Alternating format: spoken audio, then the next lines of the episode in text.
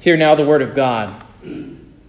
After this, Paul stayed many days longer and then took leave of the brothers and set sail for Syria, and with him Priscilla and Aquila. At Cenchreae he had cut his hair, for he was under a vow. And they came to Ephesus, and he left them there, but he himself went into the synagogue and reasoned with the Jews. When they asked him to stay for a longer period, he declined. But on taking leave of them, he said, I will return to you if God wills. And he set sail from Ephesus.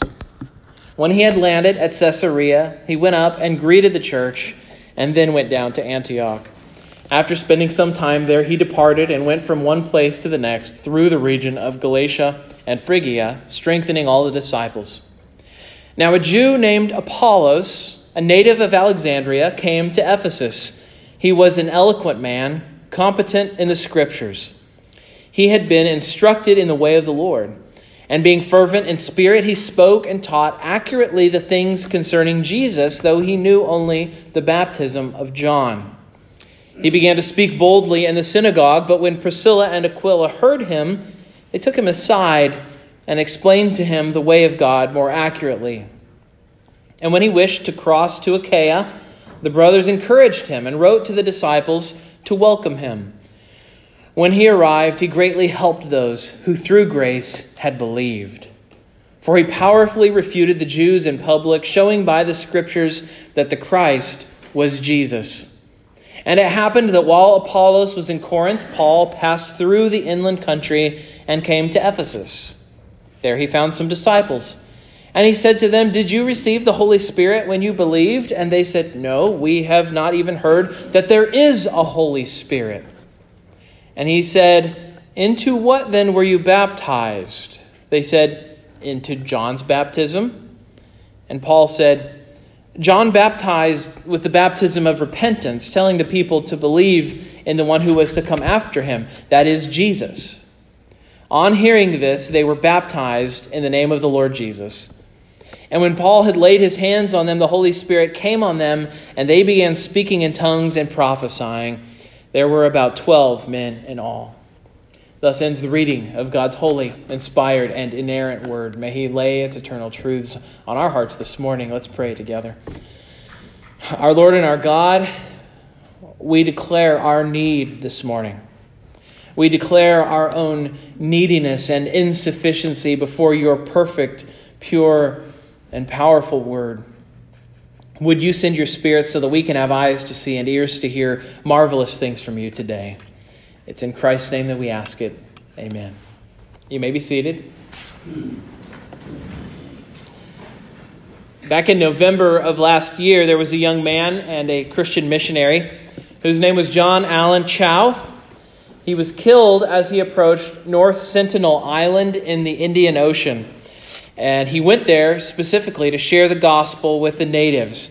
And he was on the beach, and as he was on the beach, he greeted them and was shot, and he was killed. And they killed him with arrows, bows and arrows. John Chau gave his, his life for a noble cause to bring Christ to people among whom Jesus had not been named. They needed to know who Jesus was. This was a group of people that needed the name of Jesus. And from a gospel perspective, this is an island of people who desperately needed to know who Jesus was. But I think from a world perspective, a sociological perspective, these people are so fascinating because here they are, they're living in the year 2019, and yet this tribe of people is completely cut off from the rest of the world with basically no connection to the rest of us. The closest they ever got was looking in the sky and seeing satellites or seeing airplanes pass overhead. And we live in this world of modern conveniences like air conditioning and vehicles um, and even modern weapons like guns. And yet they still hunt with spears and arrows. And so there's this sense in which this tribe of people on North Sentinel Island live in a time warp it is the 21st century, and yet they live like it's the Stone Ages. Their knowledge sort of stops at a certain point, and it has never moved past that point. And in our passage this morning, we meet two types of people, both of whom are also living in a gospel time warp. They are living after Jesus' death and resurrection, and yet they only know about Jesus from before that time.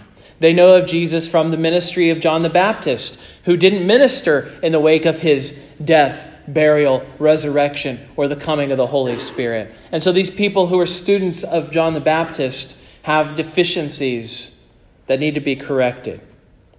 And so the first figure we meet in our passage is a teachable preacher. That's what I'm calling this first point a teachable preacher.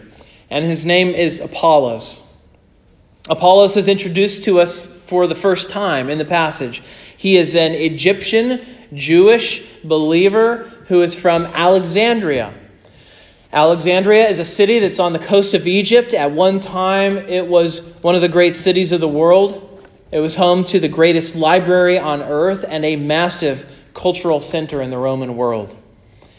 The text tells us not only was he from Alexandria, but it actually describes him as a speaker. And specifically, it says he was an eloquent man. That's what the ESV calls him. It calls him an eloquent man. And I think this is very interesting because Paul actually says he is not eloquent. He personally is not eloquent. If you look at Paul, he says in 1 Corinthians 1:17 that he says he did not come with words of eloquent wisdom, lest the cross of Christ be emptied of its power. So isn't it interesting from a uh, the perspective of someone who is a public speaker, uh, Apollos and Paul are on very different ends of the situation because Paul's gifting is in gospel preaching, but not necessarily in public speaking which might mean that he was a solid preacher in terms of the content, and he may not have been very interesting to listen to. He certainly has a lower opinion of himself as a preacher. Now, I think sometimes we confuse public speaking and gospel preaching, and we think if somebody is good at one, then they must necessarily be good at both. But I actually think we do confuse the two. Uh, given the choice, there are many Christians, they would rather hear an interesting preacher than a faithful preacher. Someone who is a good public speaker is not necessarily a faithful preacher. Um, Paul was faithful. Paul was faithful, but not necessarily eloquent, or what we would think of as interesting, perhaps. Um, he didn't always get rousing responses to his messages. And Calvin has a reflection on Paul's lack of public speaking abilities. He says that this is actually on purpose. He says God intentionally made sure that the man that preaches the gospel for him, the most important evangelist in the history of the church, is not a good public speaker. And this is what Calvin says. He says the Lord wanted his chief apostle to lack this gift so that the power of the Spirit might be clearer, might, might be clearer in his homely speech. He was given just enough eloquence to proclaim the name of Christ and the doctrine of salvation. And then Luke tells us this not only was Apollos an eloquent man, but Luke also says he was competent in the scriptures. Competent in the scriptures, which is always a desirable trait in a preacher, right? You don't want a preacher to not know how to handle the Bible. Now, if you turn on the TV, you will see there are very engaging speakers in churches who and churches who are willing to listen to them, and they the preachers are dynamic and they're interesting and they're exciting, but they wouldn't know their Bible if it smacked them in the face. Um, and I've gone to these sorts of churches where the minister gets up, he reads the text, and then he talks about the thing he's more interested in for the remainder of the time. Um, that actually will draw crowds, crowds that aren't interested in the Bible. And they may even physically grow a church, but they're actually a curse on any church where the members are sinners who need the gospel. That's another way of saying they're a curse on any church. This isn't exactly Apollos, though. I'm, I do not want you to think I'm equating Apollos with unfaithful ministers. No, Apollos is, is eloquent and he's competent with the scriptures. He's the whole package. But he does have a problem. I. Howard Marshall says Apollos has a garbled understanding of Christianity. I love that. That's a PhD that wrote that. a garbled understanding of Christianity. Um, and he seems to have an incomplete knowledge of Christian essentials. Luke tells us that he knew only the baptism of John. Uh, recall this now John died partway through Jesus' earthly ministry. Uh, John died before Jesus died. John died before the death, burial, resurrection of Jesus, before the coming of the Holy Spirit. John functioned as a forerunner. He lit the way for Jesus and, and he praised Christ and he told his followers that they should follow Jesus too. That was his function. He was a forerunner. And so uh, that means that his, his teaching is scripturally informed. Apollos knows what the scriptures teach because John the Baptist was someone who quoted from the Bible. He taught the Bible to his followers, he emphasized the Old Testament when he talked about Jesus. But one of the things we also see here then is that Apollos' teaching is incomplete. Because if his knowledge, if Apollos' teaching is limited to the earthly ministry of Jesus, uh, and it was all that John knew within the lifetime of Jesus is what Apollos is teaching, then he is missing the essentials of the gospel. He is missing the purpose for which Jesus came, which was to die for his people, to rise again for his people, to send his spirit into the hearts of his people. And those are massive, massive holes and yet, Apollos doesn't know the whole picture. He doesn't know all that's happened. He doesn't know about these crucial aspects of the Christian faith, and yet he's enthusiastic. Think about this. Apollos, he didn't even know the full story, and yet he's diligent to tell people about Jesus. What kind of excuse do we have? when we actually do know the gospel thoroughly, but we're bashful to talk about him. See, the more we know, the more we understand what God has done, the more eager that we should be to share what God has done. And Apollos doesn't have all the information, and yet he has the zeal that would make any of us envious. Now, maybe you've known people who they're very enthusiastic, but they're lacking in knowledge. Um, that is not necessarily a bad thing. Uh, as long as someone is teachable, as long as someone is humble, as long as someone is ready to learn and receive new things and admit they still have something to learn, that's okay. That's okay to be enthusiastic and zealous and excited, and yet uh, maybe you are missing information because you can always learn more. James Montgomery Boice relates the story of a monk named Thomas Bilney during the 16th century. And Thomas Bilney uh, heard the gospel and was converted, and he was determined that he would share the gospel with a fellow monk, and his name was Hugh Latimer.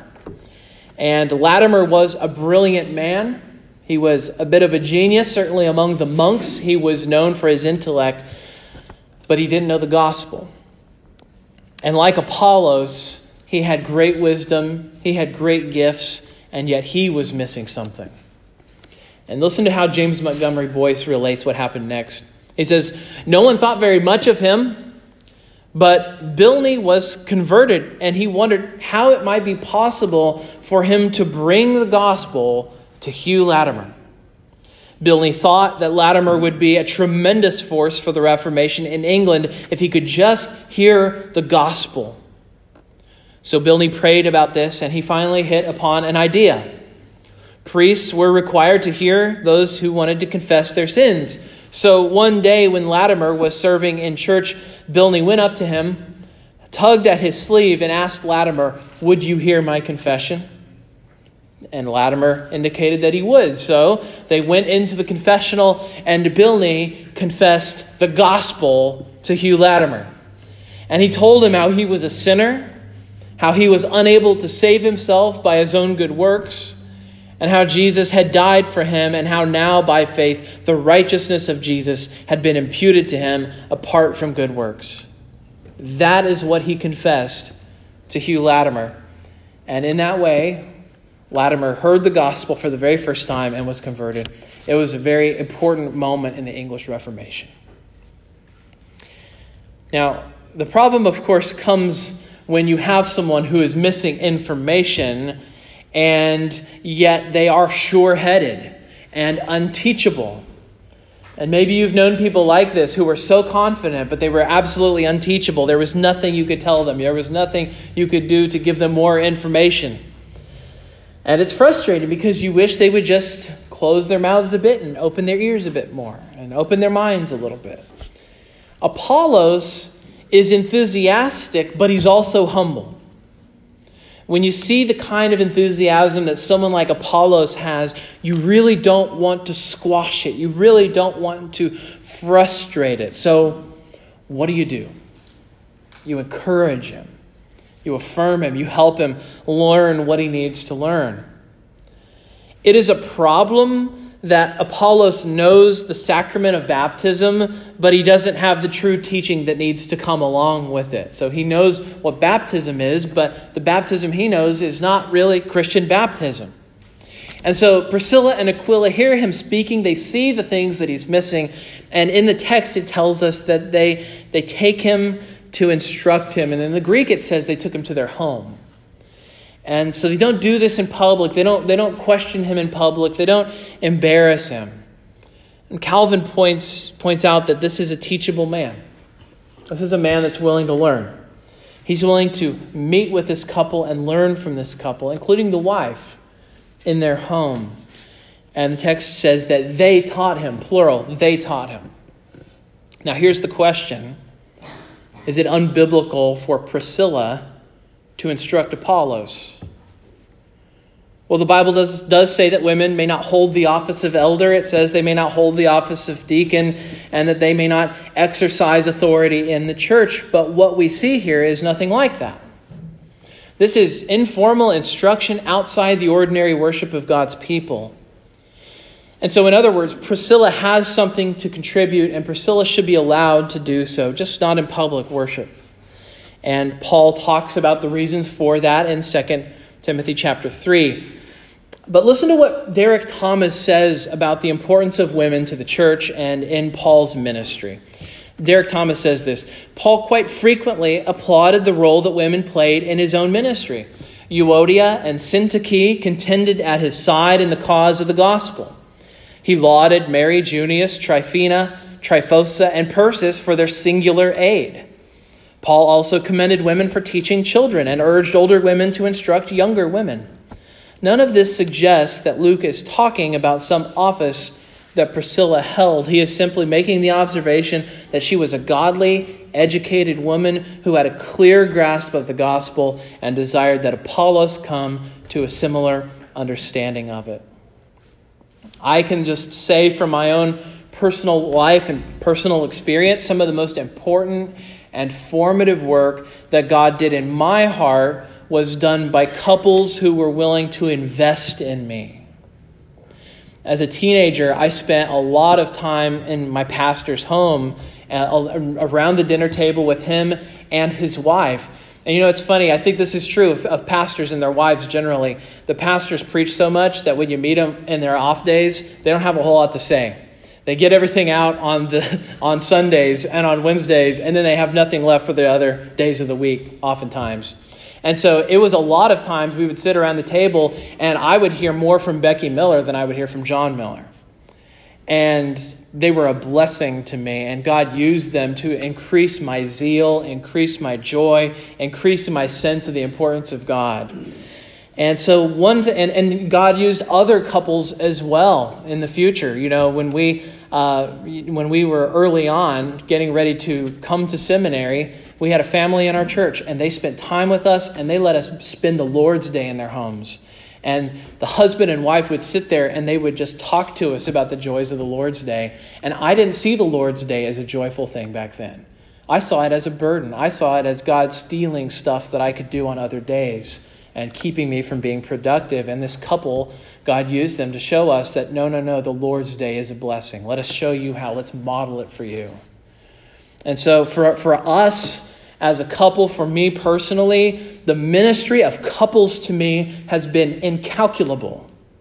And so the encouragement I would make is, especially if you're an older couple, that I would say invest in younger church and in younger Christians who need encouragement. You know, are you spending time building up these younger Christians that need to see you? They need to see you modeling maturity. They need to see you modeling the Christian faith. Are they getting that opportunity? Apollos has found a couple that's willing to invest in him and show him the full message of Jesus. And, and Apollos is eager, eager to hear it. He wants to hear what they have to say.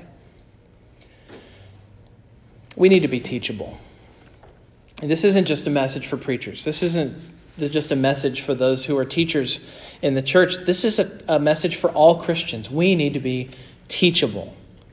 Are we always seeking to be learners? Do we see ourselves as learners? Do we think of ourselves as learners, regardless of our age? See, we're not all that different from Apollos. We need to grow in the knowledge of God. We need to grow in the gospel. Are you really willing to say that you need nothing more and that your knowledge of God is full and perfect? Is there nothing more for you to learn? I hope not. Even people who have been in the ministry for decades need to grow. Even people who have been Christians for decades and years and years need to grow still. There is always room for us to improve our knowledge of the gospel. And actually, we will see that when we open ourselves up to being educated and being taught and learning more, that the church will be blessed because that's what happens here in the passage. So, first, we see the teachable preacher in the time warp, Apollos. But the next thing we see is an incomplete baptism. Uh, See, this other group is in a similar position to Apollos, right? They are disciples, as Luke describes them, but we quickly find out that they aren't actually disciples of Jesus. They're disciples of John the Baptist, which isn't the same thing. So Paul arrived in Ephesus and he asks them if they've received the Holy Spirit. Um, we have no idea why he asks that. We don't know if he sees something in their lives that doesn't seem right, that seems amiss. We don't know why he asks the question. But when he asks them, he finds out they don't have the Holy Spirit. In fact, they don't even know who the Holy Spirit is. This is why I think it's very indicative that they baptized in the name of the Father, the Son, and the Holy Spirit, because he notices, based on the fact that they don't know who the Holy Spirit is, they must not have even been baptized. And he's right.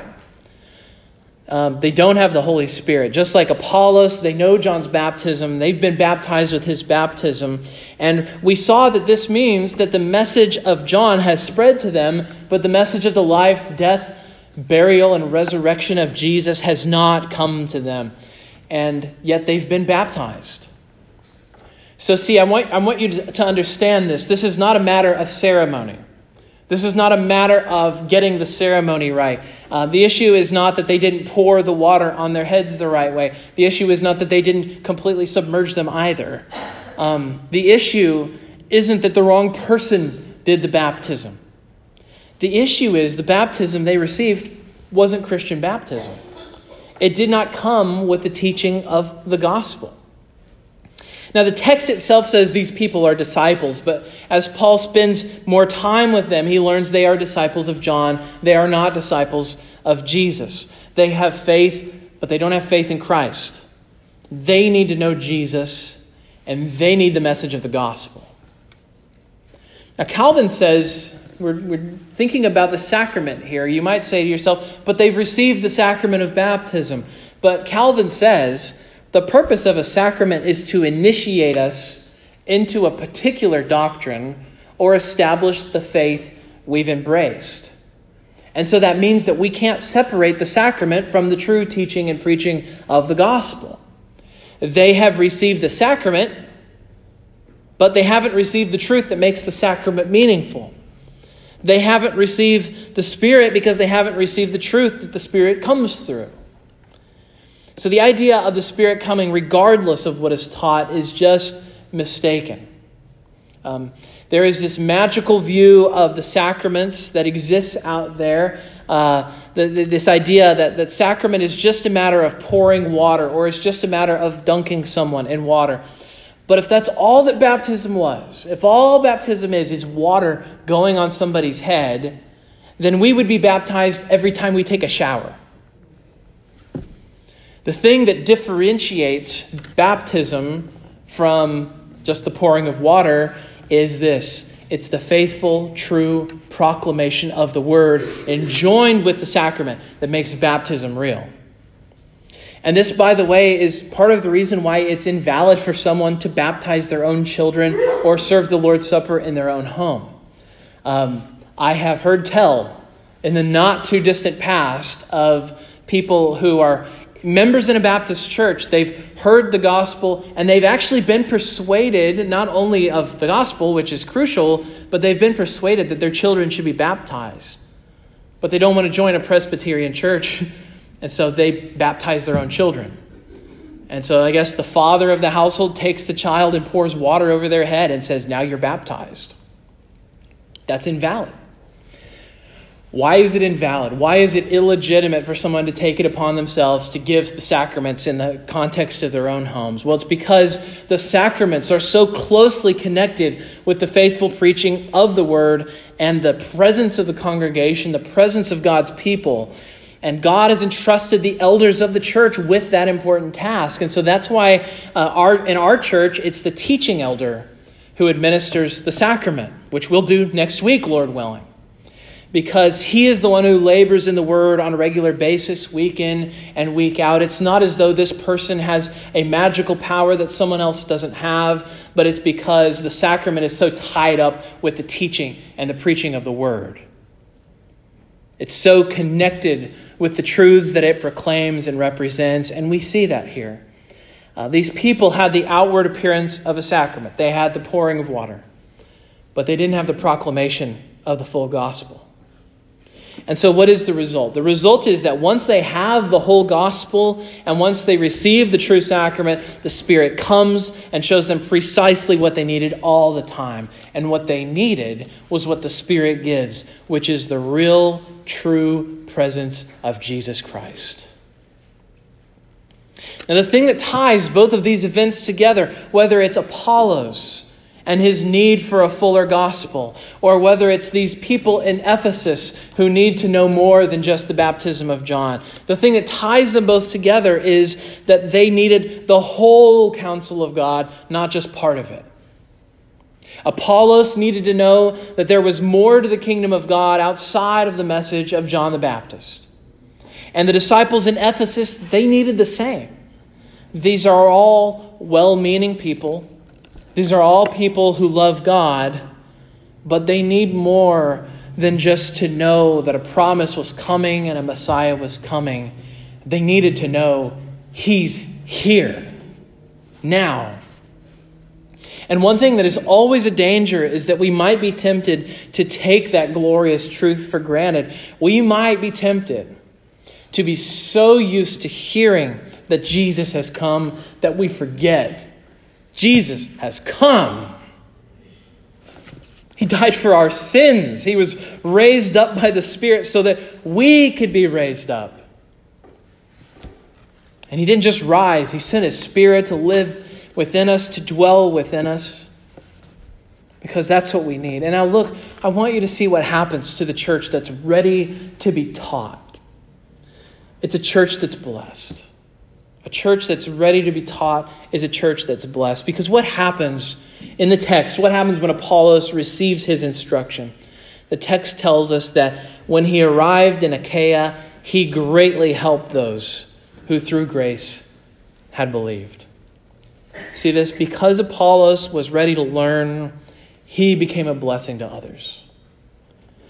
What about the Christians in Ephesus? They heard the full gospel of the message of the life, death, resurrection of Jesus, the coming of the Spirit. They received the Spirit, and the church in Ephesus was blessed.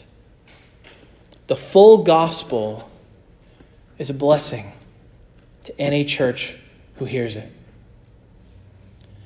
God has been gracious to us. We've heard that full message. And we hear it often, I hope.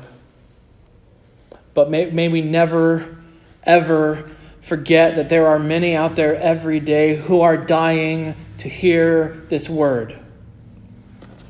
And for us, it may have become old news, but it is not old news. Again, there are people who hear that message for the very first time, all the time, around the world. This is not old news. This is good news. And we need it every day. And we need to grow in it as much as possible. Let's pray. Father, you love us so much that you sent your Son, not just to die for our sins, but also to live. To live a perfect life, the perfect life that we as sinners did not live and could not live and cannot live. You sent him to lay that perfect life down for us. You sent him to be that perfect sacrifice that we needed. And you raised him up as well and seated him at your right hand. We thank you for the full message of the gospel, and we ask that this would never be old to us, that we would always live with joy in the knowledge that as those who have been baptized into Christ, that you have set your seal of love upon us, not because there is something magical about the water, but because there is something saving about your word. We praise you and thank you in the name of Jesus Christ, in whose name we pray.